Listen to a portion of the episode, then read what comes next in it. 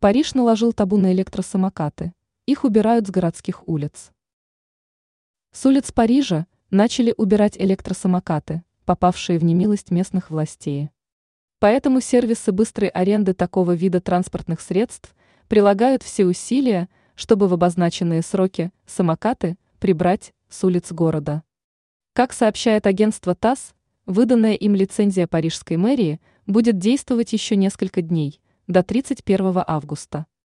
Ранее, 2 апреля, во французской столице провели референдум по вопросу шеринговых самокатов.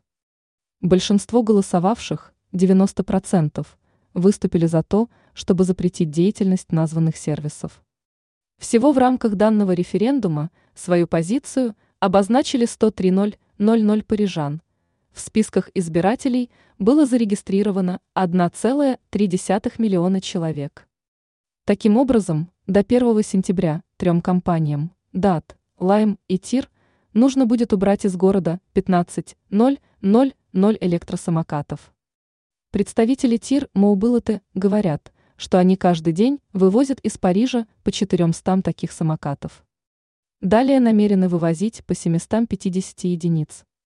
Известно, что отправленные в отставку Парижем электросамокаты переместятся в столичный регион, а также в Германию, Польшу, Великобританию, Данию, Италию и даже Израиль.